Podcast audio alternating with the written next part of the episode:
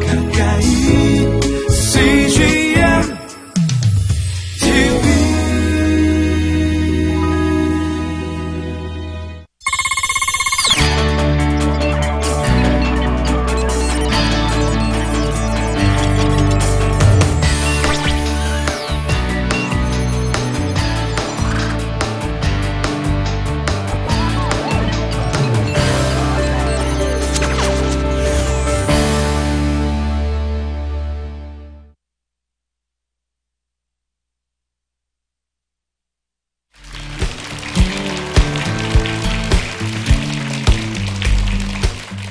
안녕하세요.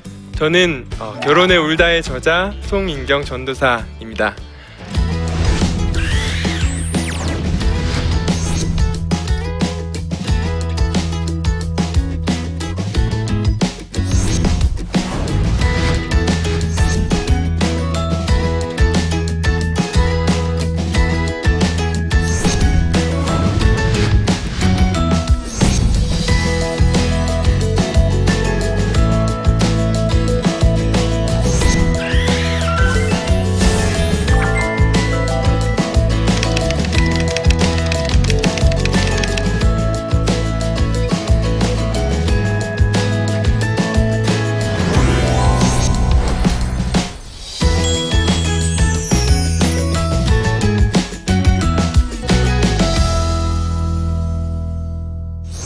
여러분 오늘 제목은 하나님 미워요입니다. 혹시 여기 참석해 주신 분들 중에서 지금 하나님 정말 밉다. 혹시 가능하다면? 네, 역시 아무도 손을 들지 않아 주시는군요. 알겠습니다. 질문을 조금 바꿔 볼게요. 나 살아오면서 한 번이라도 하나님이 진심으로 미웠던 적이 한 번이라도 있었다. 네, 있었, 있으셨죠? 네, 감사합니다. 저는 하나님이 정말 미웠는데 지금 2018년이고 5년 전 6월 1일에 결혼했습니다. 정말 사랑하는 자매를 만나서 함께 결혼을 시작했죠. 꿈꾸던. 그런데 결혼한 지는 5개월쯤 됐는데 아내가 저한테 와서 이렇게 얘기해요. 오빠, 가슴에 뭐가 만져져요. 그 말을 들었을 때 좀 불안했어요. 근데 남편이 아내를 함께 불안하게 만드는 게 겁이 나서 괜찮을 거야 얘기한 다음에 우리 함께 검사해 보자. 그렇게 얘기했어요. 그런데 분명히 의사가 조직 검사를 하고 일주일 뒤에 연락을 주겠다고 했는데 5일 뒤에 전화가 오더라고요. 아, 죄송하지만 암입니다. 큰 병원에 가셔야 될 것 같습니다. 아, 좀 무서웠어요. 불안하고 무서웠어요. 하지만 그래도 그때까지 하나님 미워하지 않았습니다. 아직 건강하고 아직 우리 신혼초니까 그래서 여러 가지로 수소문해서 건국대학교 지하에 있는 유방암 센터에 유명한 교수님이 계시다라는 소문을 듣고 찾아갔습니다. 며칠 뒤였죠. 암 판정을 받고 난 뒤에. 그런데 그 교수님이 진찰을 하신 후에 저에게 이렇게 말씀하셨어요. 죄송하지만 수술할 시기를 놓쳤습니다. 이 정도라면 암 3기 말 정도라고 보시면 됩니다. 그냥 그 방을 뛰쳐나와서 햇살이 쏟아지는 지하 1층 로비에서 펑펑 울었어요. 장인어른과 함께 펑펑 울면서 주님 도대체 저에게 왜 이러십니까? 이런 마음을 품었던 것 같아요. 그런데 그때까지도 그렇게 밉지는 않았어요. 물론 조금 곤란한 사건이 3일 뒤에 일어납니다. 3일쯤 뒤에 아내가 뭔가 이상하대요. 그러면서 임신 테스트기를 사서 테스트를 하죠. 저에게 보여줬어요. 붉은 선이 두 개가 있는 걸 제가 눈으로 확인을 했습니다. 아, 병원에 가보니까 임신 3주차라고 말씀을 하시더라고요. 참, 주님이 주신 생명인데도, 아, 아내를 치료해야 되는데, 이 마음이 조금 더 있더라고요. 그런데 하나님이 주신 생명, 저희 부부 손으로 끊을 수 없잖아요. 그래서 주님 낳겠습니다. 저희가 암 투병하면서 아이도 잘 태교하면서 건강하게 출산하고 그 후에 주님 치료하겠습니다. 좀 도와주십시오. 그렇게 열 달이 조금씩 지나고 있었습니다. 그런데 어느 날부터 아내가 뭔가 아프기 시작했어요. 처음에는 조금 경미했습니다. 아주 크게 아프지 않았어요. 어, 그런데 어느 저녁이었을까요? 갑자기 아내가 비명을 지르기 시작했습니다. 침대 위에서 아내가 비명을 지르며 구- 굴러다녔어요. 너무 아파서 어, 암 통증이 정말 극심하게 찾아왔어요. 그런데 아이가 있기 때문에 약을 쓸 수가 없잖아요. 아내는 이 통증을 그냥 생으로 견뎌야만 했습니다. 그렇게 힘들게 견디면서 버텼어요. 주님, 아이를 낳으면 혹시 이 통증이 없어지거나 혹시 암이 낫지 않겠습니까? 예, 기대하면서. 어, 그래서 열 달이 차서 병원에 가서 출산을 했습니다. 아내가 건강한 2.74kg의 딸 아이를 낳았어요. 그런데 저희가 기대했잖아요. 출산을 하고 나면 이 아이가 나왔기 때문에 하나님 혹시 우리에게 복을 주셔서 아, 아내의 통증이 없어지거나 암이 낫지 않을까 기대했는데 아내의 우는 목소리가 들렸어요. 아내가 울면서 저한테 이렇게 얘기했어요. 오빠, 도대체 저는 언제까지 아파야 돼요?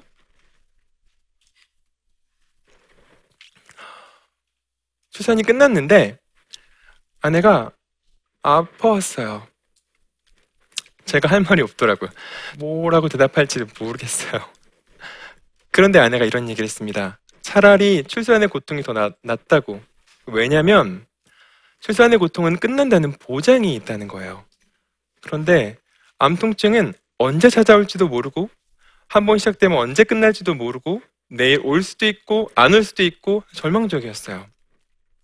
그때까지만 해도 어, 아내가 통증이 있었지만 하나님을 100% 미워하진 않았습니다. 그런데 한 2, 3주가 지나가는 그 무렵에 아내가 호흡이 가빠지기 시작했습니다. 이해할 수 없죠. 그래서 병원에 가서 진단을 받았습니다. 하루 밤을 새가면서 피검사라든가 CT라든가 다양한 검사를 하기 시작했습니다. 밤을 새면서 여러 가지 검사를 마치고 한 분한 분씩 오셔서 결과를 알려주셨어요. 그런데 어느 한 분도 여기에 이상이 있습니다. 이 말을 하셔야 되잖아요. 그래야 원인을 알고 치료를 하니까 근데 다 정상이래요. 여기도 정상, 여기도 정상. 모든 검사가. 그래서 저희가 어쩔 수 없이 다음날 아침에 다시 다른 검사를 하기로 약속하고 저는 이제 하루를 밤을 샜기 때문에 어, 퇴근하고 오신 장모님과 어, 교대했습니다. 그때 이제 아내와 헤어지면서 아내가 인공호흡기를 끼고 있었는데 아내를 보면서 어, 사랑해요. 평소처럼 그렇게 얘기했고 아내도 저를 보면서 사랑해요. 라고 고백하고 서로 헤어졌어요. 저는 아내의 고향집에 가서 아내가 쓰던 침대에 누워서 잠깐 눈을 붙였습니다. 그런데 한 새벽 4시쯤에서 5시 사이에 비명소리가 들렸어요. 깜짝 놀라서 벌떡 일어나서 거실로 뛰어나갔는데 장인 어른이 울면서 수림이 심장이 멈췄대 라고 말씀하셨습니다. 어, 그때 하늘이 무너지는 걸 경험했습니다. 그 순간 온몸의 힘이 다 어, 빠져나가면서 운전할 이- 운전하는 게 불가능하겠다는 걸 스스로 알고 택시를 잡아 타고 병원으로 갔습니다. 그러면서 기도했어요. 하나님, 수림이 심장이 다시 뛰게 해 주십시오. 어, 내가 남편이고 남편인 나의 목소리를 들을 때 다시 수림이 심장이 뛰게 해 주십시오라고 간절하게 기도하면서 병원에 갔죠. 근데 병원에 도착하니까 젊은 남자 의사분이 아내의 심장을 계속 어, 마사지하고 있었고 이미 그 당시에 아내의 갈비뼈 6개가 다 부러진 상태였습니다. 장모님이 앉아서 울고 계셨고 장인어른이 오시자마자 의사분이 저희들에게 오셔서 이렇게 말씀하셨어요. 이제 그만 편안하게 보내주시는 게 낫겠습니다.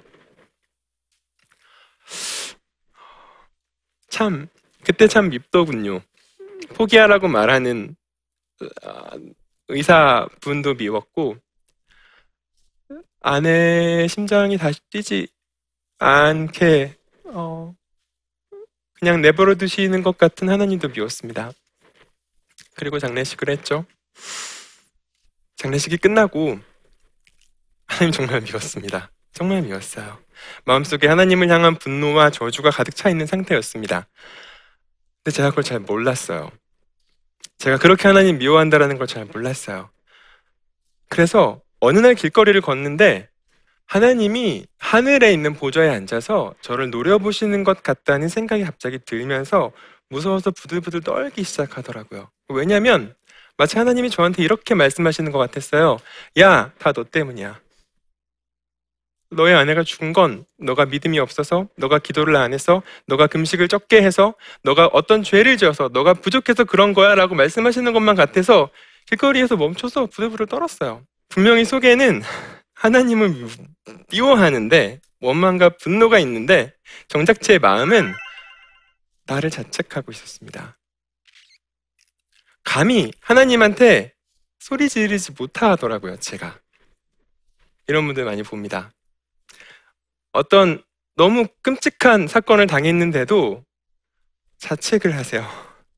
하나님 분명히 미워하는 게 분명한데 심장 속에 악함이 가득 차 있는데, 아, 그러니까 악에 받쳐 있는데 자기 잘못이래요.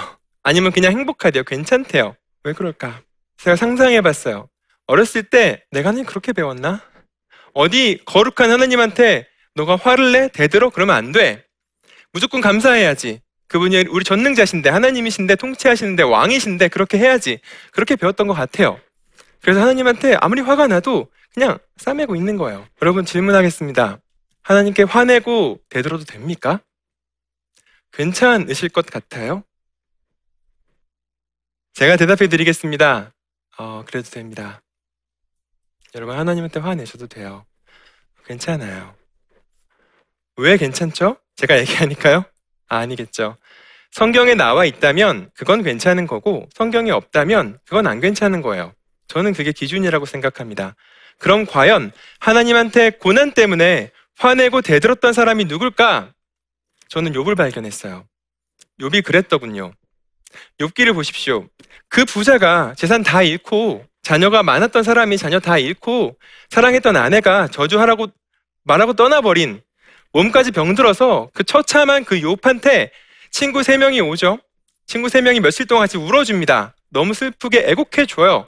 그리고 그 후에 대화가 시작됩니다. 욥, 너가 고난 당하는 건 죄 때문이야. 너 분명히 죄져서 그런 걸걸? 근데 욥이 어떻게 대답합니까? 아, 맞아. 내가 기억은 안 나지만 무슨 죄를 졌겠지. 내가 아니면 조금 더 신실하지 못해서 이런 일이 일어났겠지. 나, 나 때문이야. 라고 자책합니까? 그렇지 않아요. 욥은 분명하게 말합니다. 아니야. 내 죄 때문이 아니야.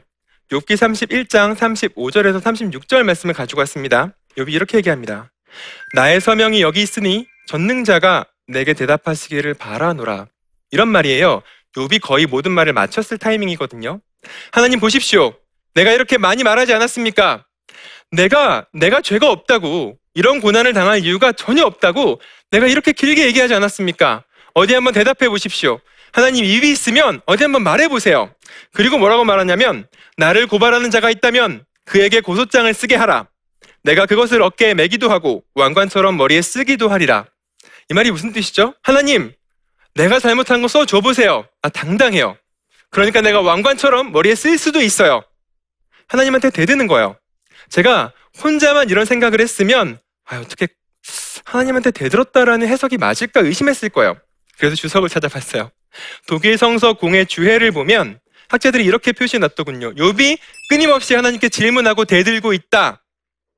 그런데 제가 참 감사한 건 또 다른 성경의 욥기에 읽어보면 이런 해설이 나옵니다. 욥은 어려웠지만 끝까지 그의 믿음을 포기하지 않았다. 여러분 보세요. 하나님한테 대들고 끊임없이 고난에 대해서 질문을 퍼붓습니다. 그런데 믿음을 잃지 않았다라고 인정받아요. 자, 그러면 만약에 자녀인 욥이 아버지인 하나님에게 와서 왜 이렇습니까? 내가 왜 이런 고난을 당해야 됩니까? 이유가 뭐예요? 얘기하면 하나님이 어떻게 말씀하셔야 되죠? 욥아, 내가 사실 너를 두고 사탄이랑 내기했다. 그래서 내가 허락해 줬어. 사탄에게 너의 목숨만 말고 내가 줬던 복들 다 뺏어가라고 허락해 줬어. 너 내 자존심이다. 너 너무 소중하다 나한테. 이거 그냥 테스트야. 이렇게 얘기해 주셔야 맞아요. 그런데 하나님은 욥이 고난받는 이유에 대한 단 한마디의 사실도 말씀해 주시지 않습니다. 하나님 동문서답하시고 계세요. 이렇게 말씀하십니다. 나는 전능해. 너는 전능하니? 나 이렇게 이렇게 할 수 있다? 너 이렇게 할 수 있니? 한번 해봐. 그런 식의 말만 네장 동안 다 하십니다. 이해가 안 돼요. 욥은 이해할 수 없어요. 이렇게 반론해야 맞아요. 하나님, 도대체 무슨 말 하시는 거예요? 그런데 욥의 반응이 이상합니다. 욥이 이렇게 얘기합니다. 내가 죽게 대하여 귀로 듣기만 하였사오나 이제는 눈으로 죄를 배움나이다. 그러므로 내가 스스로 거두어드리고 티끌과 제 가운데서 회개하나이다. 이상하지 않습니까? 자기가 그토록 목매던 나는 죄를 지지 않았어. 도대체 왜 주님이 예전에 주셨던 그런 수많은 복들을 다시 회복한 것도 아닌데 단지 주님이 나타나셔서 난 이런 하나님이다. 그 계시를 받았을 뿐인데 욥이 회개해요. 더 이상 말하지 않아요. 하나님 전능하시고 계획하신 모든 것을 다 이루실 수 있는 분입니다. 라고 얘기한 다음에 그분의 손에 자신, 자신의 인생을 맡겨버립니다. 이게 끝이에요, 욥의. 항변을 안 해요. 여러분, 저는 이걸 하나님이 우리에게 요구하시는 고난의 이유라고 생각합니다. 고난은 정말 많습니다. 정말 끔찍한 사건들 많아요. 하지만 고난의 결과는 저마다 다르더군요. 하나님이 우리에게 주시는 고난이 정말 우리에게 유익한 고난이 되기 위해선 욥과 같은 그런 변화가 있어야 돼요. 아까 말씀드렸듯이 하나님은 욥에게 고난의 이유에 대해서 단 한마디도 말해주지 않으세요. 욥기 끝날 때까지요. 그렇단 말은 욥은 죽을 때까지 하나님이 자기의 믿음을 두고 내게 한 것도 몰랐어요. 욥기에 의하면 그래요. 나오지 않으니까. 저는 이게 하나님의 뜻이라고 생각해요. 우리는 고난 당하면 그 이유에 대해서 반드시 알아야만 될 권리가 있다고 믿어요. 이유에 집착합니다. 저도 집착해요. 정말 한동안 도대체 왜, 도대체 왜 그랬냐고요. 이 말만 마음속에 되뇌이면서 살았어요. 그 이유를 알면 뭔가 해소될까 싶어서요. 그런데 하나님은 그게 아니에요. 우리는 고난의 이유, 이유 에 집착하지만 하나님이 원하시는 건 고난의 열매입니다. 고난의 이유를 안다고 해소가 될까요? 그렇지 않아요. 우리에게 필요한 건 고난의 열매이지 고난의 이유가 아닙니다. 고난의 열매가 오면 이유에 집착하지 않게 돼요. 욥처럼요. 말씀드렸듯이 저는 아내를 떠나보낸 후에 한동안 우울증 환자였습니다. 우울증 약도 먹었고요. 신경증적인 모습도 참 많이 어, 부렸습니다. 정말 하나님을 향한 분노와 그 깊은 곳에 말을 못하지만 말할 수는 없잖아요. 그래서 전도사인데 하나님의 원망과 저주와 슬픔과 우울과 이게 그냥 묵혀두면서 살았는데 뒤돌아보니까 하나님은 어, 한순간도 저를 떠나지 않고 저를 안고 계셨다라는 걸 이제야 알겠어요. 초반에는 누가 그런 말을 해도 화를 냈을 겁니다. 당신이 뭘 아냐고. 그런데 지금은 보입니다. 하나님이 저를 안고 계시는 게 보여요. 이런 거예요. 오늘 아침에 일어나서 어, 노트를 폈습니다. 제가 날마다 가능하면 개인 예배를 드리는데 번호를 쓰고 내가 몇 번째 예배를 드리는지 제가 알아야 되니까 그 순서를 씁니다. 뭐 주기도문부터 시작해서 써가면서 예배를 드립니다. 예배를 드리기 전과 드리기 후, 드린 후의 마음이 정말 틀립니다. 예전에는 예배를 드리고 있어도 마음이 너무 힘들었어요. 어떤 때는 교회에서 함께 예배 드리다가 미칠 것 같은 기분이 들어서 뛰쳐나간 적도 있습니다. 그 정도로 힘들었는데 요즘에는 개인 예배가 드려져요. 이게 너무 신기해요. 우리 예배를 드리면 기대가 돼요, 하나님이요. 저한테는 기적이에요. 몇 개월 전만 해도 개인 예배를 드리면서 기뻐한다는 게 어, 불가능했습니다. 근데 지금 되더라고요.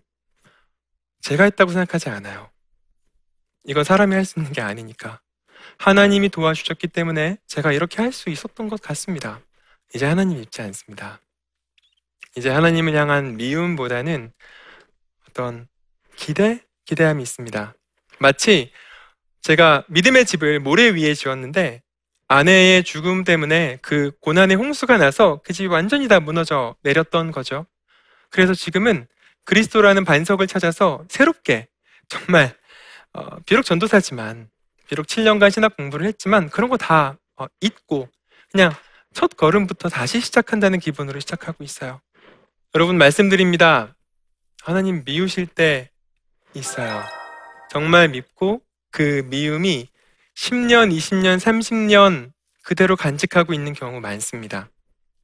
그래서 그 미움을 자기 스스로조차 만나지 못하고 누군가에게 얘기하는 것조차 너무 힘들고 괜찮아요. 우리에겐 욕기가 있습니다. 하나님이 가르쳐 주셨어요. 이렇게 해도 돼. 이렇게 해도 끊임없이 질문하고 끊임없이 대들어도 괜찮아. 그게 믿음이 있는 사람이 할 수 있어. 자녀라면 그렇게 해도 돼. 믿음이 없는 게 아니라 오히려 자녀됨이 있는 사람은 내 앞에 나와서 그렇게 할 수 있단다. 너도 욥처럼 길어도 되니까 지뢰도 괜찮으니까 그렇게 쏟아 부어 주렴. 내가 욥에게 했듯이 저에게 했듯이 여러 사람에게 했듯이 내가 응답해 줄게. 그러면 그 후에 너는 하나님을 만난 사도 바울이 했던 것처럼 하나님을 막 경험한 욥이 했던 것처럼 더 이상 고난의 이유에 매달리지도 않고 너가 잃어버린 복을 달라고 해 떼쓰지도 않고 내가 그리스도를 얻는 것으로 그, 그 안에서 발견되는 것만으로 내가 만족합니다. 그 이외의 것은 배설물처럼 내가 여길 수 있습니다. 왜냐하면 내가 나에게 그리스도가 전부이기 때문입니다. 이렇게 고백하게 될 거야. 내가 기다리고 있단다. 나에게 나아오렴. 어떻게요? 욥처럼요. 그렇게 나아가시면 됩니다.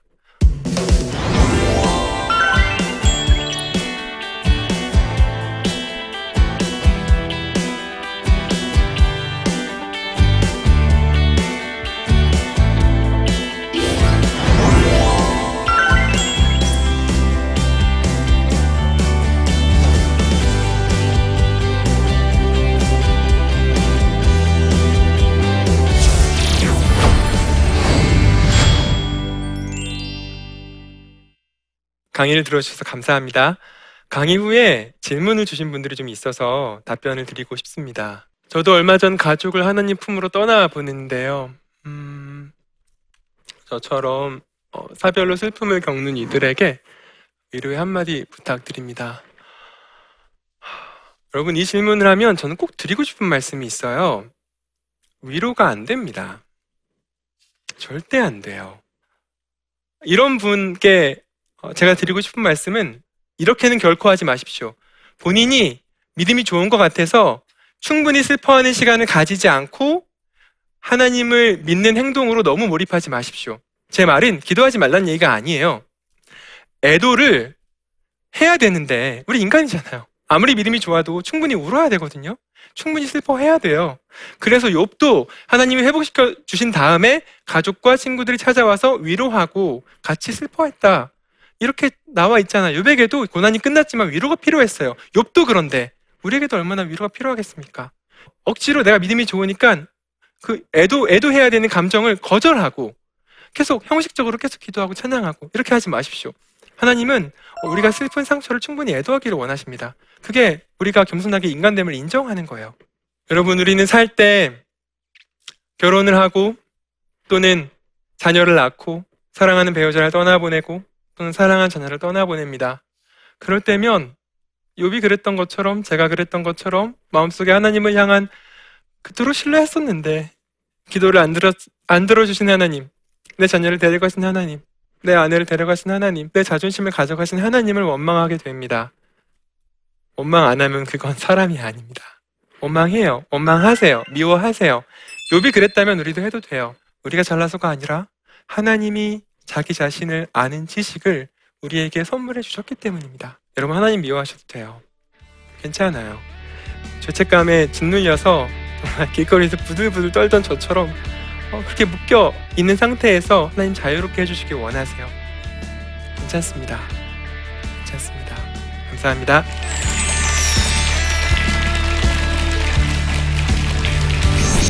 결혼의 목적을 가지고 결혼을 합니다. 사랑해서 반해서 결혼한 분들도 있고 내 편이 필요하대요 어떤 분은 또 내 편을 낳을 거래 그런 분들도 있어요.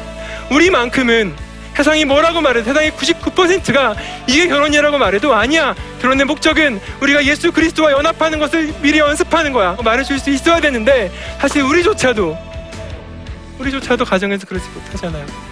여러분 결혼의 목적은 세상이 말하는 것과 틀립니다. 지금 주님 나라 가서 그 관계를 누리고 있는 제 아내처럼 그리스도와 신부의 그 뜨거운 연합이구나. 이거를 미리 체험하고 증거하는 하나님의 선물입니다. 이 프로그램은 시청자 여러분의 소중한 후원으로 제작됩니다.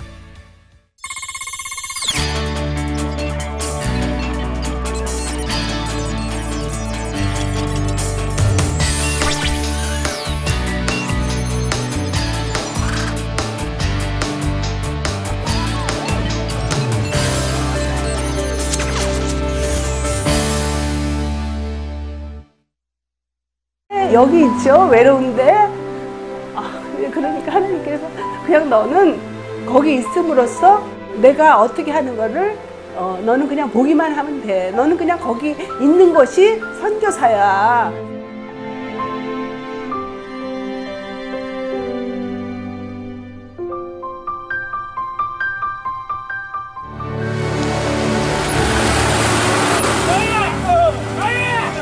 육개월을 그냥 손꼽아 기다리면서 이 산골까지 올까 했는데 드림 컴츄르다. 네, 정말 좋았어요.